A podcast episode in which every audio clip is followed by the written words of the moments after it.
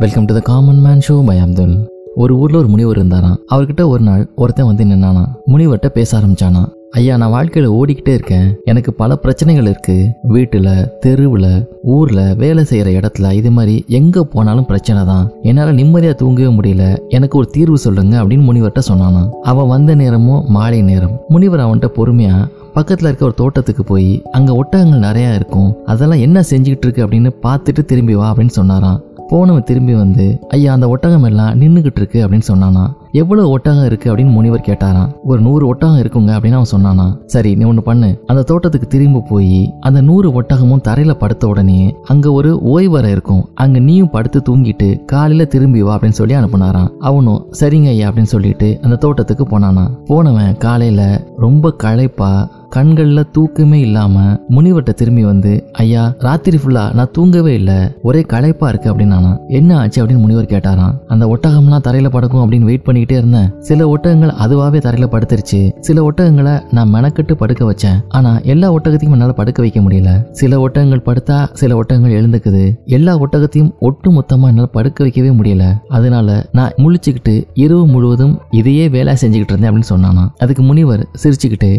இதுதான் வாழ்க்கை. வாழ்க்கையில பிரச்சனையை முடிக்கிறது அப்படிங்கிறது எல்லா ஒட்டகத்தையும் ஒரே நேரத்தில் படுக்க வைக்கிறது மாதிரி. சில பிரச்சனைங்க தானாக முடிஞ்சிடும். சில பிரச்சனைகளை நாம தான் மெனக்கெட்டு அதற்கான சரியான வழியை கண்டுபிடிச்சு அதை முடிக்கணும். ஆனா சில பிரச்சனைகள் முடிந்தால் வேற சில பிரச்சனைகள் புதிதாக கூட எழலாம். அதனால எல்லா பிரச்சனையும் முடிஞ்சாதான் நான் நிம்மதியா தூங்குவேன் அப்படின்னா இந்த உலகத்துல யாராலையும் தூங்க முடியாது. பிரச்சனைகள் எல்லாம் எப்போ முடியும் அப்படின்னு கவலைப்பட்டுக்கிட்டே இருக்காத. தீர்க்க முடிஞ்ச பிரச்சனைகளை தீர்த்துட்டு நிம்மதியா இருக்க கத்துக்க அப்படின்னு சொல்லி சொன்னாராம். ஒரு பேச்சு வழக்குல சொல்லுவாங்க அவன் அவனுக்கு ஆயிரம் பிரச்சனை இருக்கு அப்படின்னு. எல்லா பிரச்சனைகளும் தீர்ந்ததுக்கு அப்புறம் தான் நான் ஒரு முயற்சியை செய்வேனோ நான் நிம்மதியா இருப்பேன் அப்படின்னோ நினைச்சுக்கிட்டு இருக்காம இதுல இருந்து வாழ்க்கையோட அடிப்படையை புரிஞ்சுக்கிட்டு வாழ்க்கை வாழ்க்கையை அமைதியாக நிம்மதியாக வாழ கற்றுக்கொள்வோம். இதே போல் இன்னும் ஒரு இன்ட்ரெஸ்டிங் எபிசோட உங்களை மீட் பண்ணுறேன்